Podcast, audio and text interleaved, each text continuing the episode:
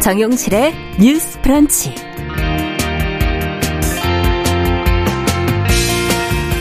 안녕하십니까. 정용실입니다.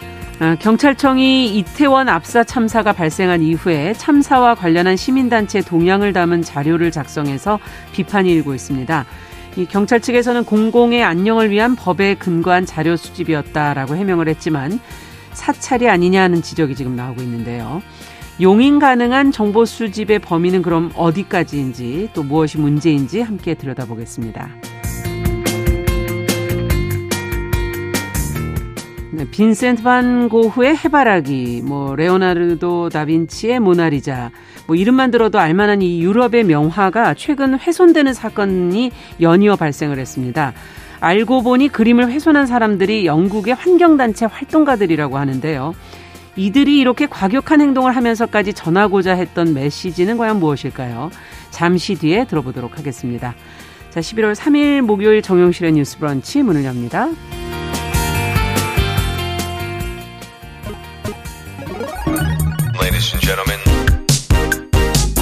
새로운 시각으로 세상을 봅니다. 정용실의 뉴스 브런치 뉴스 픽. 네, 정용실의 뉴스 브런치 항상 청취자 여러분과 함께하고 있습니다. 오늘도 유튜브 콩앱 라디오로 들으시면서 의견 보내주시면 저희가 방송 중에 반영하겠습니다. 자, 첫 코너 뉴스픽으로 문을 열어보죠. 화요일, 목요일 이 두 분과 함께하고 있습니다. 신보라 국민의힘 전 의원 어서 오십시오. 네, 안녕하세요. 네, 조성실 정치하는 엄마들 전 대표 어서 오십시오. 네, 반갑습니다. 자, 저희 이제 앞서 좀 말씀드린 내용부터 첫 뉴스로 좀 다뤄볼까 합니다. 이태원 압사 참사 이후에 지금 정책 참거 자료에 시민단체 그리고 언론의 동향을 기술한 사실이 지금 드러나서 보도가 됐고요. 비판이 나오고 있는데 어떤 내용이 이 안에 참고 자료 안에 들어가 있는 것인지 또 이에 대해서 지금 언론을 비롯한 다른 곳에서는 어떤 반응들을 하고 있는지 어, 조성실 대표께서 좀 정리를 해주시죠. 네, 이태원 참사 발생한 지 이틀째 되는 날 경찰청에서 대외비 자료로 정책 참고 자료라는 것을 작성해 논란이 일고 네. 있습니다. SBS에서 단독 보도한 것에 따르면 여기에 주요한 내용들은 이태원 사고 관련한 정부 부담 요인에 관심이 필요하다. 그리고 주요 단체 등의 반발 분위기, 온라인의 특이 여론, 그리고 뭐 등등의 이야기들을 다루면서 음. 구체적으로 세월호 관련 단체라든지 예. 여성 단체, 인권 단체 등이 이것들과 관련해서 향후에 뭐 정권 퇴진이라든지 이런 거 연계해서 일할 수 있는 가능성에 대해서 검토하다 검토하고 음. 있다라는 뉘앙스의 내용들을 담고 있고요. 이것과 관련해서 경찰청에서는 음. 경찰청법에 근거한 정보 수집 직무의 일환이다라고 네. 이야기하고 있는 반면 관련 단체들에서는 공동 기자회견을 준비하면서 우선 정보의 언급 그 보고서에 언급되어 있는 내용을 예. 공식적으로 논의한 적도 없거니와 이것은 세월호 사건 때와 세월호 참사 때와 같이 음. 실질적으로 민간인 사찰에 해당하는 문서라고 음. 반발하고 있는 상황입니다. 네. 자, 사찰이 민간인 사찰이 아니냐라는 지금 반발이 나오고 있다라고 얘기해 주셨는데 두 분은 이 지적에 대해서 지금 어떻게 보시는지 또 문제가 있다면 어떤 부분이 특히 우려스러우신지 아까 경찰청법 얘기를 해 주셨는데 그 관련된 내용도 한번 검토를 해봐 주시고요. 얘기를 좀 해 주시죠. 네. 먼저. 우선 지금 그 언론 보도를 통해서 공개된 그 정책 참고 자료라는 게 이제 음. 대외비 문서인데요. 네. 이 자료 수집과 작성의 시점, 필요성 모두에서 저는 부적절했다고 생각을 음. 합니다. 특히나 지금 이번 어 압사 참사 관련해서 경찰청의 총체적 부실 문제가 그렇죠. 수면 위로 떠오르고 있고 네. 사실 어 경찰청장이 대통령보다 보고를 더 늦게 받았다라고 하는 점도 좀 충격적으로 와 닿는데 음. 사고 원인 규명 수습에 총력을 집중해도 모자랄 시기에 이런 정보를 수집할 시간을 들였고 만들었다. 음. 음. 저는 이 행위 자체가 우선 비난을 피할 수 없다고 생각을 그렇죠. 하고요. 네. 경찰 경찰청의 내부 문제도 상당히 심각하다 음. 이렇게 봅니다.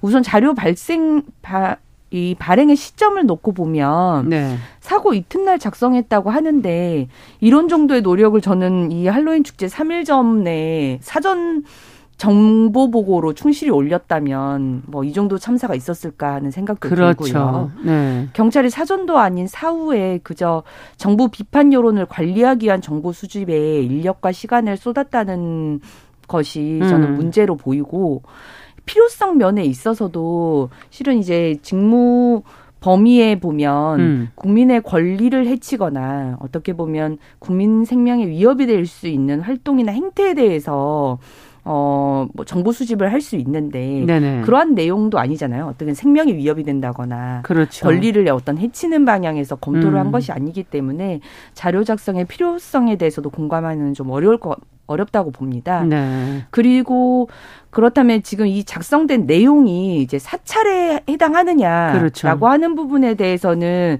좀 이제 따져볼 부분이 있다고 생각을 하는데요. 음. 우선 그 정책 참고 내용을 보면 이 정부 부담 요인 주요 단체 등의 반발 분위기 온라인 음. 특이 여론 뭐 이렇게 되어 있고 음. 여러 단체들의 뭐 활동 계획 그다음에 뭐 이거에 대한 대응 방안 뭐 이런 음. 식으로 음. 되어 있더라고요. 네. 근데 만약 그러한 단체들의 관계자를 뭐 미행했다거나 음. 통신 감청을 했다거나 음. 그렇게 하면 당연히 불법이고 음. 그건 이제 불법 행위로서의 사철로 볼 수 있기 때문에 네. 이런 행위가 그런 불법 행위를 토대로 해서 음. 정보 수집이 이루어졌는지에 대해서는 조사를 통해서 밝혀져야 된다고 음. 생각을 합니다. 네. 다만 어 작성된 내용을 보면 뭐 언론이나 단체의 홈페이지나 음. 공지를 통해서 확인이 가능하고 또 보도량 집계 등은 이제 품과 시간을 들여서 음. 이제 해야 되는 부분이기 때문에 만약 이러한 범위를 넘어서서 불법 음. 행위로서 수집이 된 거라면은 그건 불법의 영역에 해당되는 것이니까요. 처벌을 받아야 되는 거죠. 예, 맞습니다. 그래서 네. 지금 내용으로는 그 사찰인지 아닌지에 대해서는 그런 법적인 부분에서는 판명하기는 어렵지만 음. 조사를 통해서 명백히 밝혀져야 될 부분이라고 보고 네. 또 이런 보안 문서가 유출된 경위에 대해서도 조사가 필요할 것 같아요. 네. 네. 그래서 그런 것까지 한꺼번에 좀 이루어질 필요성이 있겠다. 어쨌든 가장 봅니다. 처음에 얘기해 주신 것처럼 지금 경찰청이 해야 할 일은 사고 원인을 규명하고 맞습니다. 수습하는 것이 먼저 해야 될 예. 가장 중요한 일이 아니겠는 가, 장 총력을 기울여야, 기울여야 될 부분도 때다. 그런 부분이죠. 네. 그래서 이런 어 그래서. 더 국민들이 이제 비난을 하는 거겠죠. 당연히 그렇죠. 네. 그리고 그게 경찰청에서 무슨 경위로 이걸 작성했는지 모르겠지만 그렇죠. 이게 정부에 대한 음. 정부는 의도하지 않았지만 음. 지금 정부가 대응하는 것이 좀 뭔가 다른 의도를 가지고 네. 하는 것 같은 불신을 초래할 수도 있기 때문에 맞습니다. 지금 이 문제를 대통령실과 실에서도 여당에서도 좀 엄중히 보고 네. 있는 것 같습니다. 네.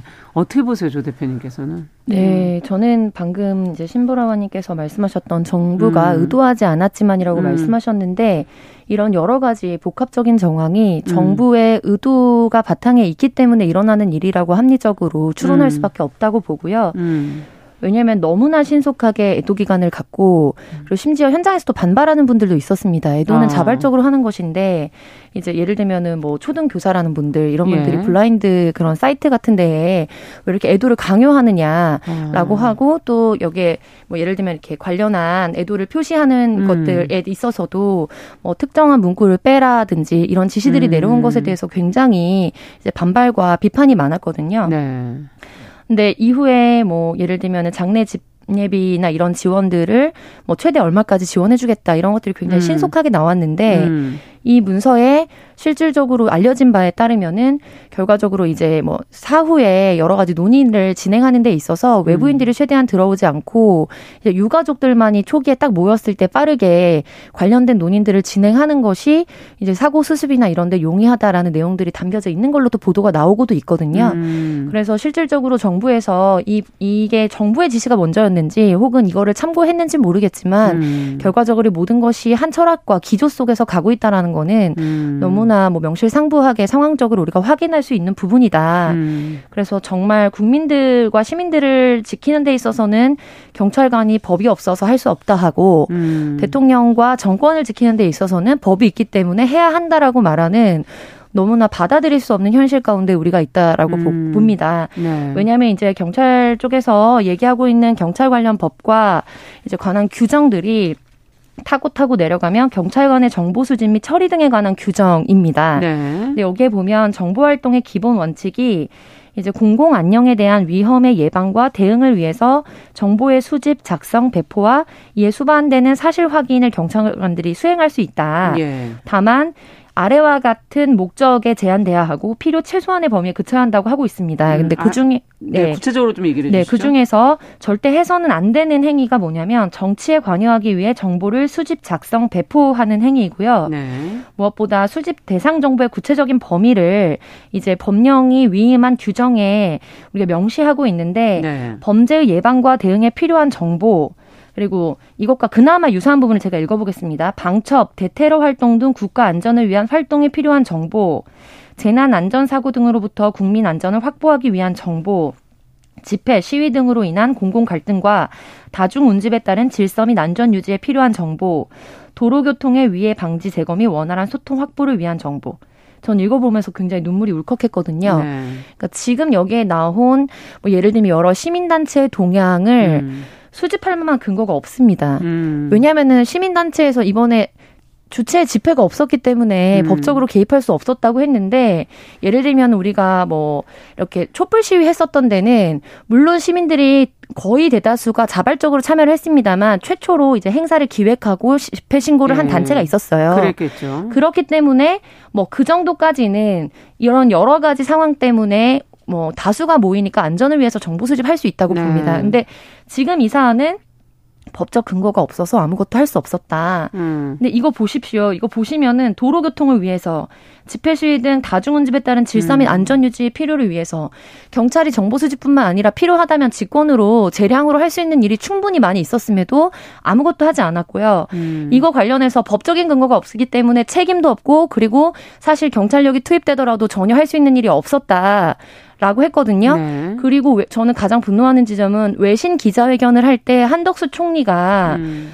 저는 농담이 아니라고 생각하고 그 사람의 철학이라고 생각하고 이 정권의 철학이라고 생각하는데 그게 너무 상징적으로 보여주는 거죠. 음. 그러면 지금 이렇게 약간 진행 사항이 미진한 거에 대해서 어디서부터 어디까지 책임을 누가 물어야 되느냐고 묻는 것은 음.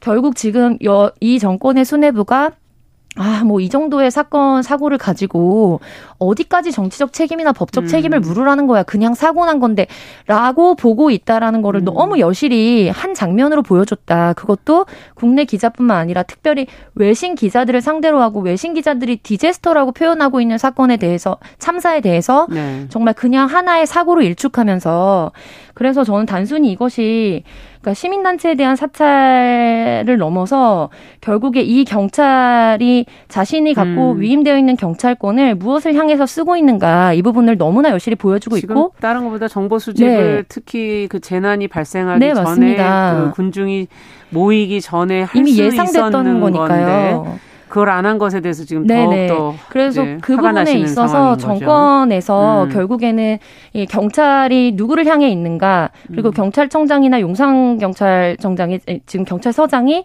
사고 이후에 1시간이 넘어서 1시간 반, 뭐 2시간 가까이서 보고를 받았다는 데에는 음. 결과적으로 지금 어, 용산 쪽에 있는 대통령 음. 관저라든지 주변에 시위 진압 현장에 나가 있었기 때문에 보고가 늦어졌다라는 음. 추가 이제 뭐 뉴스들이 나오고 있거든요. 네. 그래서 이것들이 하나의 마치 완성된 그림처럼 퍼즐 하나하나가 추가적으로 보도가 나오고 있는 것에 불과하다. 네. 계속해서 우리가 주목해야 할 사안이라고 음, 봅니다. 지금 마침 정보 수집 관련 얘기를 해주셔서 저희가 이 대상과 범위 이게 참 중요할 것 같아요. 앞으로도 그렇고요. 네. 이거는 뭐 이번 사건에서도 마찬가지고 어디까지가 정말 객관적으로 보셨을 때 필요하다고 생각하시는 건지 어, 그 부분도 두 분이 좀 얘기를 해 주셨으면 좋겠어요. 음. 어, 아까 말씀하셨던 음. 것처럼 이제 뭐 법과 대통령령에 따라서 경찰청 경찰의 정보 수집에 관한 직무의 네. 범위들이 있습니다. 음.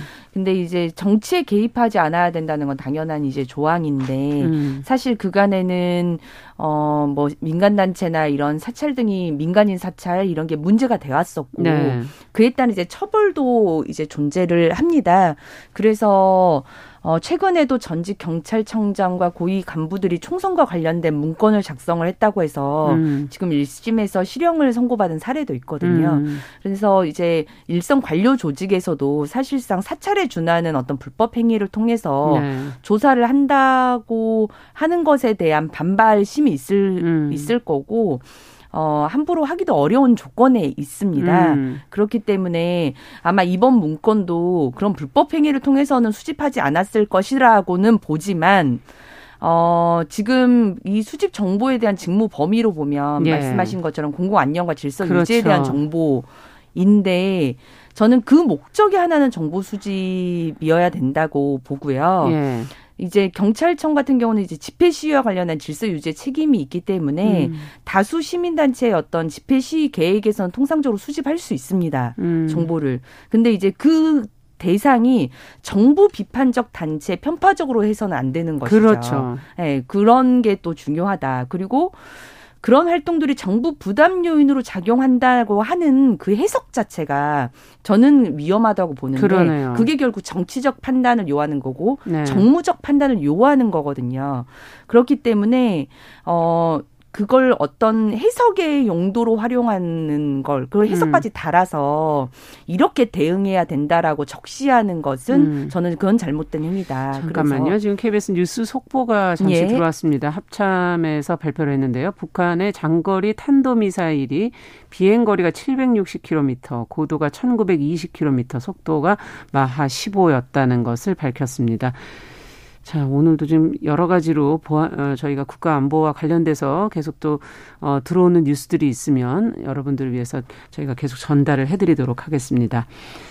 자, 지금 어쨌든 어, 정보 수집이 정치를 위해서는 해서는 안 된다. 그 부분을 지금 예. 지적을 해주시고 계시고 그래서 법으로는 지금 많이 마련을 해놓으려고 국내 사찰, 국가정보원의 뭐 국내 사찰이라든 이런 것도 지금 금지돼 있는 거 아니겠습니까? 예, 맞습니다. 예. 맞아 좀 정리를 해 주시죠. 네, 그래서 어, 경찰청도 하나의 정부 기관이기 때문에 음. 정부의 행정력의 효율성을 위한 정부 지원의 임무는 있지만 네. 그 정보 수집의 목적 자체가 정부 지원을 위한 것은 아니기 때문에 네. 그것과는 명백히 분리된 형태로 정보 수집이 이루어져야 그렇죠. 된다. 그리고 정치적 해석을 덧붙이는 것은 굉장히 위험한 행위다. 위험하다. 네. 네. 자, 이 부분에 대해서 조 대표님께도 좀 여쭤보겠습니다. 네, 이번 윤석열 음. 정권이 들어서면서 사실상 청와대 사정 기능에 대한 비판을 음. 하면서 민정수석실을 폐지를 하겠다고 그렇죠. 발표했고 임명하지 않았잖아요. 음. 그런데 사실상의 그런 기능을 지금 이번에 경찰청에서 대응 문건 으로 음. 작성해서 올렸고 이게 대외비 문건이기 때문에 이번 사고 그러니까 이번 참사에만 작성이 된 것인지 음. 아니면 정권이 시작된 이후부터 지금 계속해서 누적해서 작성을 했는지 알 수 없습니다. 음. 그래서 이 부분에 있어서 저는 단호하게 대통령이 지시가 아니었다면 음. 누가 이거에 대해서 작성 지시를 했고 음. 결과적으로 여기에 정보 수집 및 사실 확인 절차에서 본인이 이러한 목적을 위해서 수집하는 정보고 경찰관이라는 것을 적시하고 상대방의 동의가 있는 하에서 이것을 이제 제공하도록 하고 있거든요. 네. 그런데 해당 단체들에서는 그런 논의를 진행한 적이 없는 사실 정보가 아니다라고 음. 주장하고 있어요. 네. 여기에 대한 시시비비가 가려져야 한다. 음. 그래서 그 부분에 있어서 분명히 누군가는 거짓말을 하고 있는 거거든요. 그럼요. 네, 네. 그래서 불법적인 요소가 있었다면 당연히 뭐 단체 그 뭐 이런 그 기관 내에서의 징계뿐만 아니라 사법적인 절차를 밟아서 음. 책임을 지도록 해야 하고 그리고 사실 이제 신보라 의원님 께서 말씀해주신 정도의 규정만 지켜도 음. 민간인 사찰이나 이런 부분에 있어서 뭐 너무나 남용되고 있다라는 비판을 줄일 수 있습니다. 예. 왜냐하면 우리가 법적인 제도적인 부분을 많이 보완을 해왔거든요. 그렇죠. 그래서 이런 부분에 있어서 정치적인 목적이나 어떤 정권이 들어섰냐에 따라서 바로 거기에 충성하는 형태의 외향을 보이는 것 음. 이거는 되죠. 네 일선 음. 현장에서 음. 최선을 다해서 정말 자신의 사명을 정말 해내고 있는 일선 음. 경찰관들을 모독하는 행위에 다름없거든요. 그래서 네. 그런 부분에 대해서 경각심을 가져야 합니다. 네. 자, 앞으로도 좀 지켜보면서 어떻게 이 문제가 처리되는지도 한번 어, 바라봐야 될 것 같습니다. 자, 두 번째 뉴스로 또 가보죠. 오늘 이제 지금 저희가 뭐, 어, 국가 보안과 관련된 여러 가지 이제 속보를 계속 음. 전해드리고 있는데, 우리 해군이 지금 또 일본 해상자위대 관함식에 참가한다고 해서 지금 여러 가지 또 논란이 되고 있습니다. 저는 관함식이라는 게 일단 뭔지를 잘 모르겠어서 그거부터 좀 살펴보고 싶고, 보도가 나온 내용을 위주로 해갖고 한번 정리를 해볼까요? 신보라 의원께서 좀 해주시겠어요? 네, 일본 해상 자위대 창설 70주년 기념 국제 관함식이 6일 열리는데요. 네. 우리 군이 이 행사에 참석을 하기로 했습니다.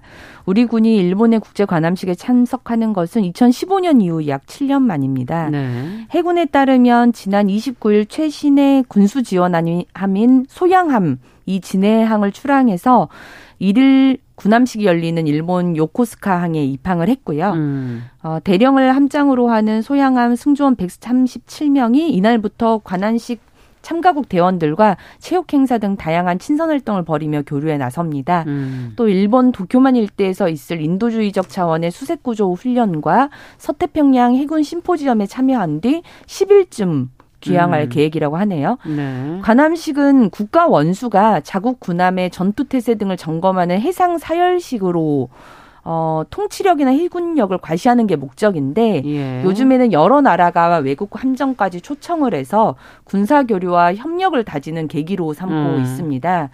이 관함식의 한국 참석에 대해서는 정치권에서 논란이 좀 일었는데요. 그렇죠. 주최국 함정에 대한 경례하는 이제 국제 의식과 예. 이제 우길기 문제 때문입니다. 네. 관함식은 국가의 원수 등이 자기 나라의 군함을 검열하는 것인데요. 음. 관함식에 참석하는 외국 함정은 주최국의 수장이 타고 있는 그 주빈이 탑승한 함정을 향해서 경례를 해야 되는데 그렇겠죠. 그게 옳은 것이냐라고 음. 하는 논란과 이 해상 자위함기가 있는 것이 일본 제국주의 상징인 그 우길기와 같은 모습이기 때문에 네. 이것도 좀 거부감이 있는 상황입니다. 네. 정부는 엄중한 안보 상황과 국제 관례 등을 종합적으로 고려해서 이번 관함식에 참가하기로 결정을 했다고 밝혔습니다. 네. 지금 일본의 자위대 어, 이 자위대 문제 자체에 대해서도 이제 논의가 좀 있었던 걸로 알고 있는데 자위대 행사에 지금 참석을 하는 것 자체에 대한 것도 이제 여러 가지 의견이 있을 수 있을 것 같고 어, 앞서 얘기해 주신 것처럼 거기에 참석을 한다는 건 그쪽 국가에 대한 어떤 또 예의를 지켜야 되는 것 때문에 지금 이제 그 우길기 모양의 깃발이 걸린 그 함정에 이제 예를 갖춰야 되는 격리를 해줘야 되는 거고 이것도 이제 앞서 얘기해 주신 것처럼 논란이 되고 있고요. 모두 지금 우리 사실 이거는 역사적인 음. 양국 간의 관계 때문에 이제 오는 모든 문제들 아니겠습니까? 어, 국민적인 뭐 반감이 큰 거는 어쩔 수 없는 현실이고요. 역사적 그런 사실 때문에 두 분은 어떻게 바라보십니까? 이 문제를 어떻게 봐야 되고 어떻게 해석해야 될까요? 저는 우선 지금 어떻게 보면 굉장히 긴장해야 되는 국내 정세 가운데 우리가 놓여 있다라는 거는 공이 인정할 수밖에 없다고 그렇습니다. 보고요. 예. 그래서 필요하다면 뭐 국내 안보라든지 국제 정세에 음. 근거해서 음. 관함식에 참석할 수 있다고 봅니다. 네. 그런데 다만 이제 외교적인 스탠스라든지 그리고 음. 정무적으로 국민들에게 이러한 사항에 대해서 설명하는 방식에 있어서 음. 굉장히 비루하다. 그리고 음. 너무 조악한 수준의 설명이라고 판단을 했습니다. 그 네. 그 근거는 한 두세 가지 있는데요. 첫 번째로 지금 우길기와 똑같은 모양, 사실상 거의 동일하거든요. 보신 네. 분들은 아시겠지만 모양은 같고 음. 균형이 약간 다릅니다. 가운데 있는 동그라미가 왼쪽으로 약간 치우쳐져 있느냐, 음. 정 가운데 가까이 있느냐 이거의 차이인데 이거는 명백하게 우길기와 음. 다르다라고 음. 표명을 정부의 담당자들이 하는 것 자체가 음. 홍길동도 아니고 아버지를 아버지라 부르지 못하는 그런 음. 정말 받아들일 수 없는 거잖아요. 그래서 오히려 음. 그런 여지가 있음에도 불구하고 우리의 안보적인 상황을 고려했을 때 불가피하게 음. 참여할 수밖에 없, 참석할 수밖에 없었다라고 설명을 했어야 한다. 네, 더 솔직했어야 네. 된다. 아, 그리고 그거는 네. 국민들을 우롱하는 설명이라고 저는 네. 보고요. 그리고 두 번째로 이제 김대중 정권 때도 참여한 바가 있다. 노무현 네. 정권 때도 우리 관함식에 이제 일본이 왔었기 때문에 네. 그런 관례들을 생각했을 때 참석을 한다는 건데 음. 국제 정세의 상황 자체가 굉장히 다릅니다. 음. 그래서 이제 김대중 오부치 선언을 우리가 기억하듯이 그 당시에는 일본이 지난 과오들을 음. 굉장히 총리가 책임지고 그랬죠. 네. 사과하고 어, 경색됐던 어떤 것들이 굉장히 많이 이제 풀리면서 때죠. 새로운 네. 미래와 동아시아의 미래를 함께 구상하자라는 국면이었기 음. 때문에 그런 바탕 하에서는 국민들이 충분히 받아들일 수 있다고 보고요. 음. 근데 그 부분이 지금 없는 상황에서 이렇게 음. 무리하게 강행을 하는 것은 이제 정말 굴욕적이고 음. 오히려 우길기의 한 일환으로 이것이 음. 사용되고 있다는 거를 우리가 그냥 인정하는 것에 다름 아니라고 봅니다. 네. 자, 저희가 11시 30분부터 일부 지역에서 해당 지역 방송 보내드릴 거고요. 뉴스 브런치 어, 계속 뉴스픽은 이어가겠습니다.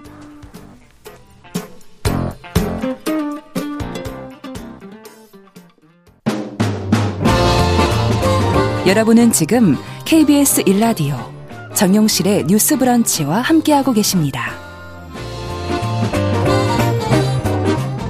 네, 뉴스픽에서 저희가 지금 우리 해군이 일본 해상자위대 관함식에 참가한다고 해서 지금 논란이 되는 부분, 어, 과연 무엇이 논란인지 지금 이제 우길기 관련 얘기를 조금 어, 저희가 어, 조 대표님과 함께 하고 있었습니다. 정리를 한번 다시 한번 해주시죠. 네, 그리고 음. 이게 한 10년 약 10년 정도의 간격으로 우리나라는 좀 주최를 하고 있는데요. 예. 그러니까 2015년도에 일본 관함식에 이제 한국이 파견을 했었다. 했었고요. 네. 그런데 2018년도에 한국 주최로 제주도에서 국제 관함식이 열렸습니다. 네. 그런데 이제 그때 일본을 초청할 때 일본 측의 해상 자위기 대, 자위대기 대신에 이제 일본 국기를 사용해 달라고 요청을 했어요. 네. 그런데 거기에 반발해서 일본 일본 해상 자위대는 우리가 진행한 국제 관함식에 오지 않았습니다. 음. 그리고 이제 어떻게 보면은 정권 차원에서의 이제 외교적인 혹은 뭐 이제 군사와 관련된 군사 잘, 전략적인 이제 교통이나 이런 것도 사실상 잘 진행되고 있지 않은 상황이거든요. 네. 그래서 여러 가지 명분이나 음. 종합적 상황을 검토했을 때 사실 무리하게 이렇게까지 진행하는 거는 옳지 않은 판단이었다. 저는 이렇게 보고 있습니다. 네. 신보라 의원께서는 어떻게 보십니까? 네, 우선 어 저는 이제 실리라고 하는 측면에서 음. 양국의 어, 관계가 실은 경색될 대로 이제 경색이 그렇죠. 됐지만 네. 사실 이제 뭐 코로나 때문이라도 일, 인력 음. 뭐 인적 교류도 음. 실은 많이 막아진 상태에서 이제 그렇죠. 좀 풀렸고 음. 되어 있잖아요. 그래서 동북아의 어떤 외교 안보적 상황이나 지금 뭐 어제도 우리 해상 인근까지 침범해온 북한의 미사일 등의 그런 안보 위협을 고려했을 때 네. 일본과의 안보 협력을 강화할 필요성이 당연히 제기되는 음. 현 상황이고 그리고 이런 인적 교류가 이제 다시 생겨나는 시점에서 네. 어, 외교 치, 치고 있을 수는 없는 거잖아요. 네. 왜냐하면 네. 일본에도 우리 국민들이 다 계시고 음. 어, 뭐 어떤 것이 되었건 간에 뭐 사건이나 사고 생명과 안전을 위협하는 것에 대해서는 서로 양국의 협력을 필요로 하는 사안들이 분명히 발생할 음. 거기 때문에 그런 측면에서 어, 외교적 소통의 틀을 마련하기 위한 음. 외교적 행보로서 신중하게 이 사안을 판단을 하고 결정을 했다. 음. 저는 이렇게 봅니다. 네. 그래서 어 이제 끊어진 관계를 음. 일정 정도 회복하기 위한 어떤 방향에서 음. 뭐 지금 한일 그 장관회담들은 하고 있지만 그렇죠. 실은 미국에서도 그 정상회담 아주 짧은 시간 음. 했었잖아요. 그냥 거의 미팅에 그치는 네. 정도. 그렇기 때문에 이번 그 관함식에 국제 관함식에 이제 참석하면서 음. 그런 외교 관계를 다지는 형태의 단계적 프로세스다라고 음. 저는 이해를 했습니다. 네. 다만 어 우리 우리 정부도 음. 일정 정도 국민적 논란을 의식하지 않을 수가 없고 그렇죠. 그런 측면에서 신중히 이번 결정을 좀 내린 만큼 음. 저도 일본도 이런 한국 정부의 행보에 대해서는 어, 그걸 진중하게 좀 인식하고 음. 양국 관계 개선에 좀 더 성의 있는 자세를 보여주는 모습으로 화답을 해야 된다고 생각을 해요. 네. 일정 정도 우리 정부도 부담을 안고 내린 결정이잖아요. 네. 그런 방향에서 어 일본도 관계 개선에 좀 더 성의와 적극성을 보여야 된다. 저는 음. 이렇게 말씀드리고 싶습니다. 네, 어쨌든 두 분 다 이제 뭐 국내 안보라든지 국제 정세라든지 외교 관계에서의 실리를 얻어야 된다는 거는 인정을 하지만 이제 그걸 어떻게 풀어가느냐의 방식에서는 서로 조금 의견이 다르신 것 같고 특히 어, 그동안의 한일 관계가 지금 경색돼 있다는 걸 이제 지적을 해 주셨는데 그 문제를 풀려면 어떻게 해야 될까? 무엇을 먼저 좀 어떻게 풀어가야 될까? 이게 선행돼야 되지 않을까 하는 생각이 들거든요. 두 분께서 그 부분을 한 말씀씩 좀 정리를 해 주시죠.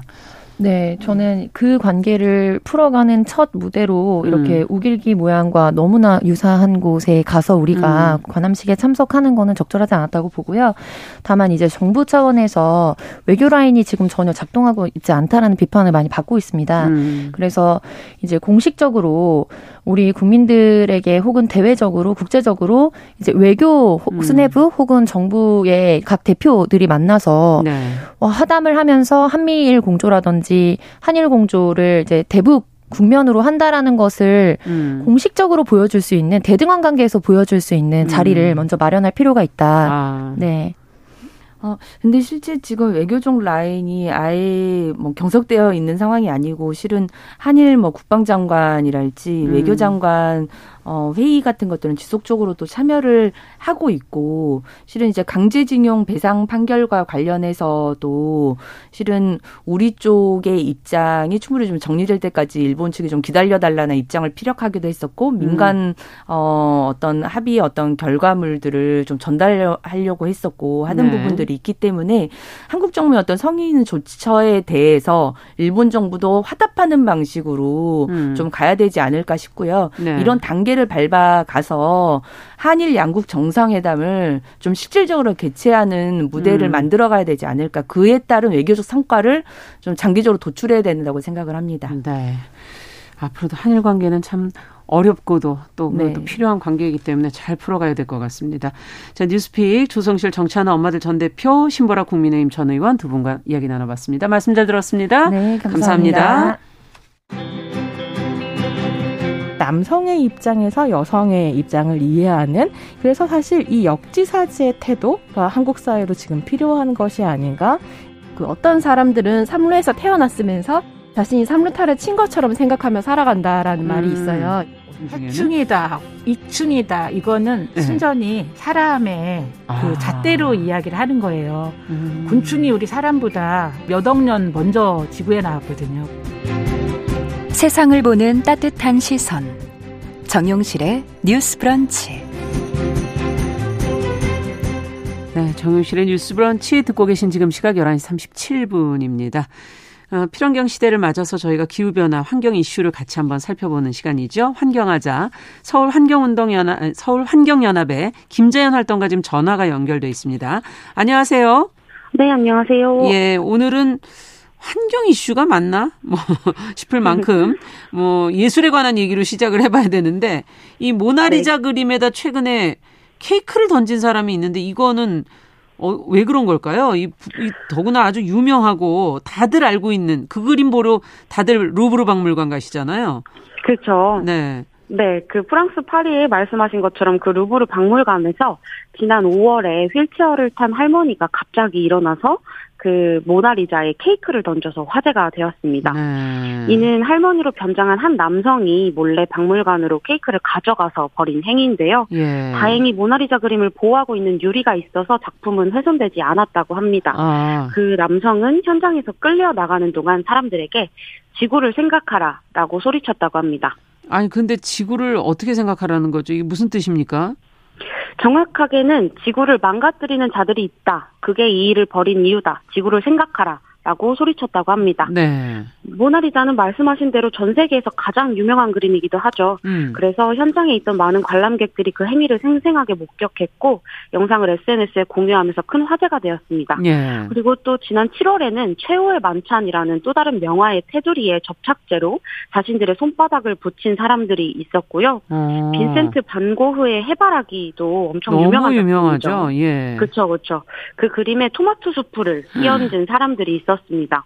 이번 시간에는 이 사람들은 누구길래 왜 이런 일들을 자꾸 벌이고 있는지 조금 나눠보고자 합니다. 네. 왜 환경 얘기를 거기 가서 하는 건지 지금 이제 다소 이해가 안 되는 국면이 있는데 왜 그런 건가요? 그 사람들은 이제 영국에 있는 환경단체인 Just Stop Oil 활동가들입니다. 예. 이름에서 보실 수 있듯이 환경을 오염시키는 석유 사업을 중단을 요구를 하는 단체인데요. 음. 정확하게는 가스나 석유와 같은 화석 연료의 채굴과 해당 사업들의 허가를 더 이상 내주지 말라고 말하는 단체입니다. 음. 이 단체들은 뭐 이렇게 앞에 말씀드린 것처럼 명화들을 훼손 시도하는 것 말고도 런던 중심에 있는 도로를 점거하는 것처럼 과격한 시위를 하는 것으로 영국 내에서도 굉장히 아. 유명한 단체라고 합니다. 네. 네, 캠페인을 4월에 시작했는데 7개월 동안 1,900여 차례 체포를 당했다고 하네요. 거의 뭐 매번 과격한... 체포당한 거 아닌가 싶을 정도네요. 그렇죠. 네. 그 정도로 간절하게 말하고 싶은 게 많은 단체인 것 같습니다. 아, 근데 명화 훼손하고의 관계는 뭡니까 정확하게 더? 그러니까 뭐 아무래도 말하고자 하는 게 있는데 그걸 좀 더 큰 목소리로 더 많은 사람들에게 알리고자 하는 목적이 가장 크지 않을까 싶은데요. 음. 방법이 좀 과격하긴 하지만 기후위기가 눈앞에 닥친 위기라는 걸 표현하기 위해서 지금처럼 이렇게 무관심하게 우리가 행동하다가는 내일의 지구는 없다는 걸 말하고 싶은 것이겠죠. 음. 하지만 뭐 이를 보는 시민들의 반응은 엇갈리고 있습니다. 메시지를 전달하는 방식이 좀 잘못됐다라고 음. 하는 의견도 있고요. 하지만 이렇게 해야만 관심을 가지니까 또 어쩔 수 없다라는 있다는 의견이 대립하고 아. 있어요. 네. 이런 와중에 미국의 석유 마케팅 회사 설립자의 손녀는 이 단체에 미화로 100만 달러인 약 14억 원을 기부하기도 했고요. 굉장히 모순적이네요. 그렇죠. 네. 유명한 사회 활동가들은 미술품을 훼손하거나 도로를 점거하는 시위는 사람들을 죽이지는 않지만 기후 위기는 우리를 죽일 아. 것이다 라면서 이들을 두둔하기도 합니다. 음, 그 그림들이 다 유화였나 보네요. 그래서 또 Just Stop 아. Oil에서 그 그림을 앞에 가서 한 게 아닐까 하는 그런 생각도 드는데. 오, 네, 네, 맞네요. 예, 우리나라에서도 이런 비슷한 시위가 있었어요. 네, 그렇죠. 작년 초에 두산 타워 앞에 있는 두산 로고 조형물에다가 초록색 스프레이를 뿌린 활동가들이 있었습니다. 두산 로고 기업, 조형물에 네, 이렇게 돌에다가 두산이라고 크게 쓰여 있는 예. 건물 앞에 있는 간판 같은 조형물에다가 스프레이를 뿌렸는데요. 이유는 뭔가요? 이 기업이 베트남 등과 같은 해외에서 진행하고 있는 석탄 발전소 건설이 그린워싱이다라는 걸 비판하기 위해서 아. 이 액션을 취했습니다. 네. 이 단체의 활동가들은 질의서를 보내고 전화를 해봐도 성가신 민원 정도로만 여기던 기업들이 음. 스프레이를 뿌리는 직접 행동으로 메시지를 전달하자 그제야 우리의 존재를 알았다 알아차렸다면서 이 행동의 이유를 밝히기도 했는데요. 음. 네, 국내 기업들은 여전히 뭐 베트남과 인도네시아 같은 국가들을 대상으로 석탄 화력 발전소를 수출하고 있습니다. 네. 그로 인해서 이제 생태 위기나 기후 위기를 좀 촉진을 하고 있고요. 음. 뭐 친환경적인 의미를 더해서 기업 이름을 바꾸는 등의 거칠을 뿐인 기업 기어, 그린워싱을 지속하고 있다는 비판의 목소리가 커지고 있습니다. 네. 네, 그 액션 이후에 이제 활동가들은 이른바 기후 재판의 당사자가 되어서 지난 1월 벌금 500만 원의 실형을 선고받았고요. 아. 두산 측은 또 거기에 1,840만 원 규모의 손해배상 소송을 별도로 또 청구를 해서 현재 소송과 항소가 계속 이어지고 있는 아, 상황입니다. 그렇군요. 그러니까 사실 실제적으로는 해외에서는 그런 어 환경에 저해하는 그런 어, 활동을 하면서 마치 굉장히 기후를 뭐 친환경적인 그런 어, 이미지를 네. 기업의 이름이라든가 그 외면적인 것으로 하는 것에 대해서 비판을 하는 거군요. 그렇죠, 그렇죠. 네. 어쨌든 외국이든 한국이든 어, 음. 어떤 방법으로든 지금 기후 위기는 굉장히 지금 심각하다. 이거를 이제 알리려는 노력인 것 같은데 자, 네. 그렇다면 마지막으로 저희가 기후 위기를 대응할 방법들을 한번 생각을 해보죠. 어떤 게 있을까요?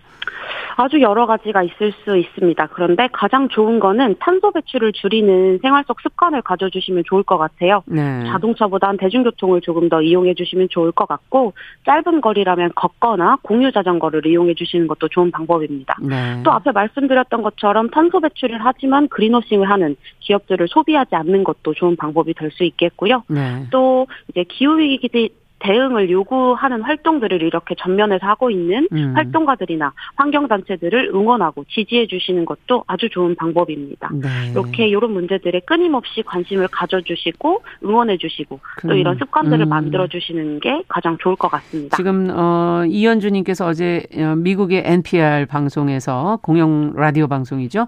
고호 그림에 접착제 붙인 여성 인터뷰를 들었는데 영국 음. 대학생이었는데 이 사람들의 관심과 시선을 끌어서 메시지를 전달하려고 했던 거다라고 밝혔다는 얘기도 전해주셨고요. 8562번님께서는 지금 전 세계에서 비행기 타고 유류를 기름을 쓰면서 명화 보러 모여드니까 기름 좀 그만 쓰라고 아~ 여기다 한 거 아닐까 하고 지금 또 의견을 주셨고요. 뭐 여러 가지 추측이 오, 가능하네요. 네, 한규봉님, 네, 예, 한규봉님께서는 어, 그런 환경단체 행동을 이해한다. 왜냐하면 계속 환경보호에 대해서 지금 얘기를 하고 있는데 다들 안 들으니까 이렇게 자극적으로 음. 해야 들을까 말까 한 거 아니겠느냐. 지금 우리는 기후재난으로 인류가 생존의 기로에 서 있다. 이런 어, 것을 아. 인식해야 된다는 의견까지 주셨습니다. 네, 네. 맞습니다. 네, 앞으로도 좀 더 관심을 가져야 될 것 같습니다. 이 문제 그죠? 네, 네 환경, 함께 해주시면 좋겠습니다. 네, 환경하자 서울 환경연합의 김재현 활동가 함께 했습니다. 말씀 잘 들었습니다. 감사합니다.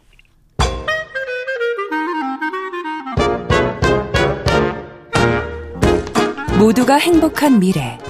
정용실의 뉴스 브런치.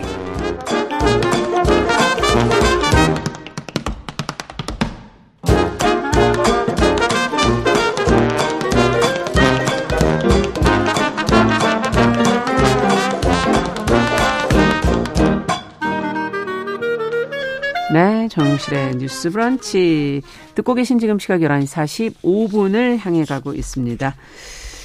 자, 오늘 어 저희가 이제 동네 책방 어, 해야 할 시간인데요. 오늘은 책방 연의의 구선아 대표께서 자리를 해주셨습니다. 어서 오십시오. 네, 안녕하세요. 네, 반갑습니다. 어, 오늘은 어떤 책을 먼저 좀 읽어볼까요? 어, 오늘 소개할 책은 일과 나에 관한 책을 음. 소개하려고 합니다. 네.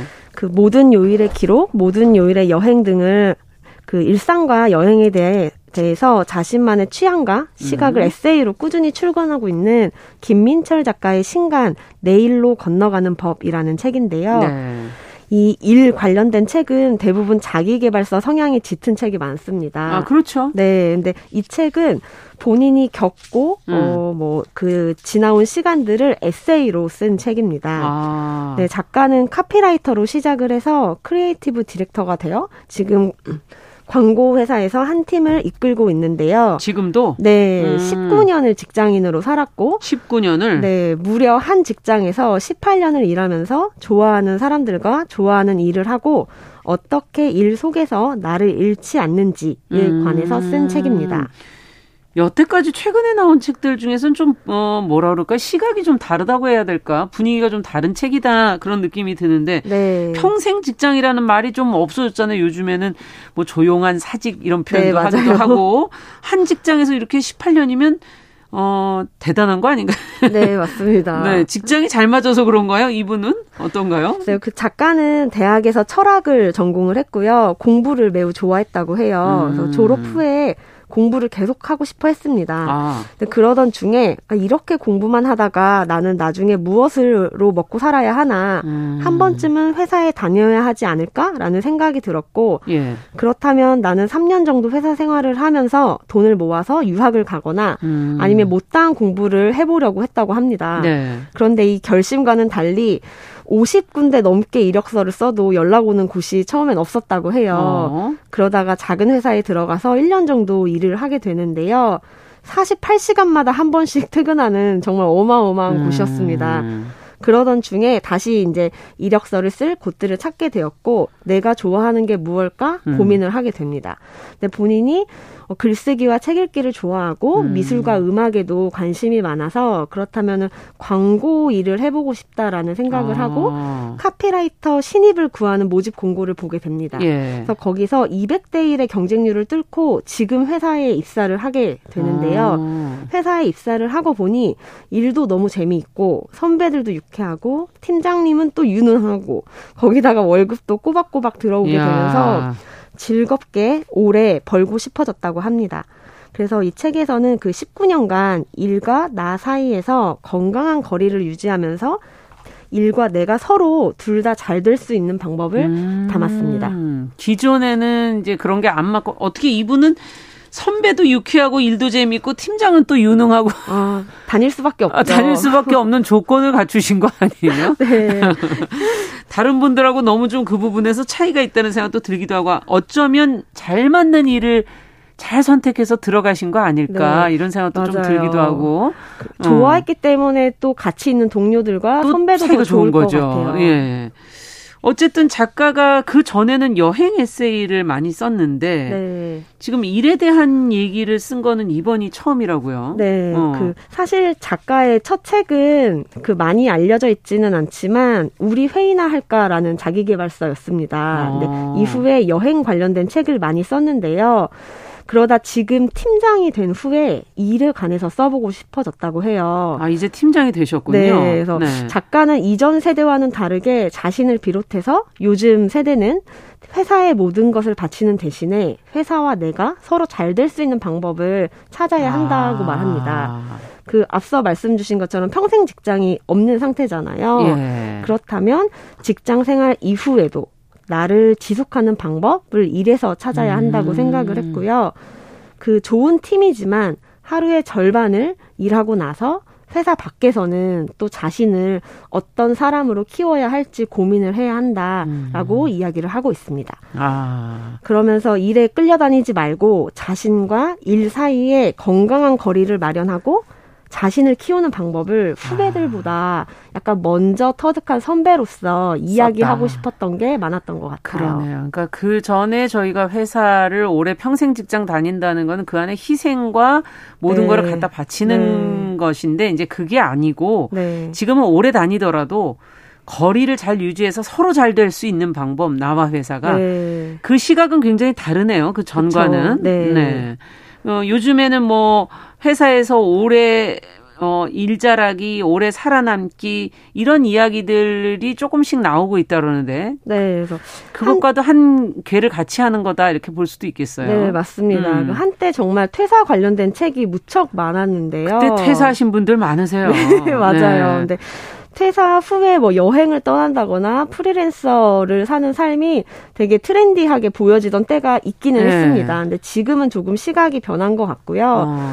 저도 그 퇴사 후에 퇴사 관련된 책을 써보자라는 제안을 받기도 했는데요. 퇴사를 하셨었어요? 네, 저도 한 9년 정도 광고 대행사에서 아.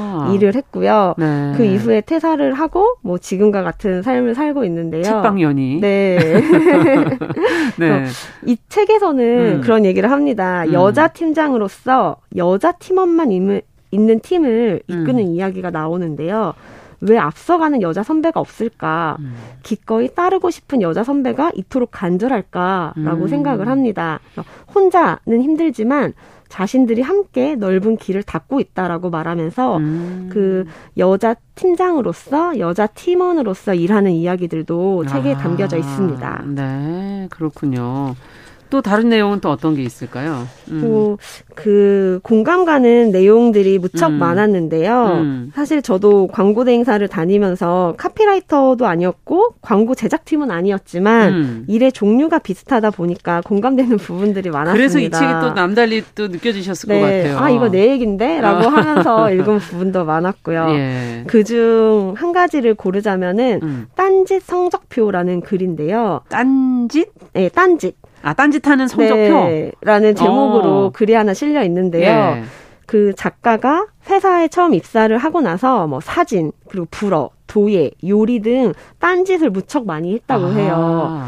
그리고 그러다가 글쓰기가 이제 딴짓이 된 거죠. 예. 그래서 저도 마찬가지였었던 것 같아요. 회사 다니실 네, 때? 네. 처음에 음. 이제 딴짓을 무척 많이 하다가. 뭘 하셨어요, 그때? 저도 수영도 하고, 영어도 음. 배우고, 어. 그리고 제가 요리에 재능이 없는데, 어. 케이크 어. 배우기에도 도전을 하고, 그런 여러 가지들을 네. 하다가, 글쓰기가 이제 중점적인 딴짓 생활이 되었습니다. 아, 그 두 분이 비슷하시네. 네. 네.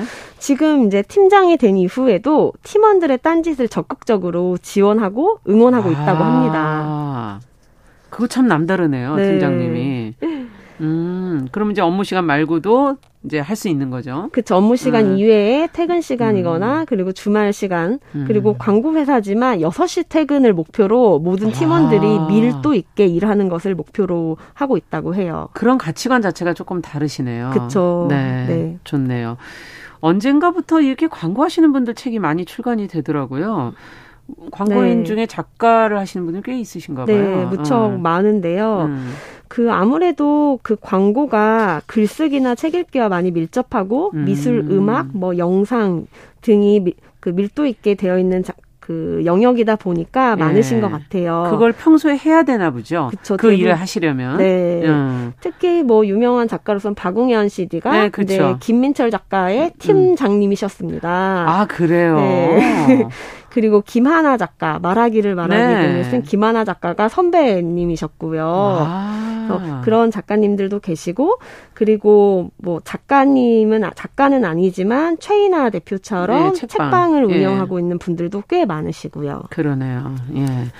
어쨌든 오늘도 이제 성실하게 출근해서 일하고 계신 분들이 너무나 많을 텐데 나의 일을 통해서 그러면 성장하고 나를 지켜내는 방법, 아까 회사하고 나 내가 다 잘 될 수 있는 방법 뭔지는 알려주고 끝내셔야죠. 네, 그래서 일을 하는 이유가 여러 가지일 음. 텐데요. 월급도 필요하고 일에서 음. 얻는 성취감도 달콤하고 사람들과 어울리며 일하는 재미도 분명 있습니다. 음. 하지만 동시에 일요일 밤부터 약간 우울해지잖아요. 아침마다 출근하기 싫어서 알람을 미루기도 하고요. 어. 작가는 책의 말미에 방법을 구체적으로 제안을 하는 하는데요. 1단계는 자기를 조금 더 넓은 세상에 풀어놓는 연습을 해라. 아. 그리고 2단계는 돌아와서 자기 자신의 마음을 잘 들여다보는 연습을 해라라고 하면서 구체적인 방안들을 제안을 합니다. 아, 그리고 마음을 들여다보는 게 글쓰기인가요? 음, 글, 이제 어 일종의 어, 글쓰기도 해당이 되겠죠. 네. 음. 그리고 본인마다 조금씩은 다를 것 같아요. 예. 저는 이 책의 가장 핵심 문장은 이 문장이지 않을까 생각합니다. 어. 오늘도 나는 오늘치 용기를 채우며 일을 한다. 오늘치 일 속에 오늘치 성장이 있길 바라는 간절한 마음으로. 야, 오늘치. 네, 그래서 오늘 하루하루 너무 우리가 뭐 너무 거대하게 목표를 세우는 경향이 있죠. 맞아요. 장기 음. 계획을 세우잖아요. 어. 그게 아니라 오늘을 조금 더 나를 위한 방향으로 밀도 있게 일하고 일상을 보내면 본인이 음. 원하는 것 그리고 본인이 원하는 목표치에 조금 더 도달할 수 있겠다. 음, 라는 의미의 문장이라고 네, 생각이 들었습니다. 맞습니다. 하루하루만 좀 잘 보내다 보면 네. 또 길게 보면 네. 18년, 19년을 잘 보낼 수 있지 않을까. 아, 책방연이 구선화 대표와 함께한 동네 책방 오늘은 김민철 작가의 내 일로 건너가는 법 같이 읽어봤습니다. 말씀 잘 들었습니다. 자, 정용실의 뉴스 브런치 목요일 순서 여기서 인사드리겠습니다. 끝으로 김범수의 위로 들으면서 마무리하도록 하죠. 저는 내일 다시 뵙겠습니다. 안녕히 계십시오.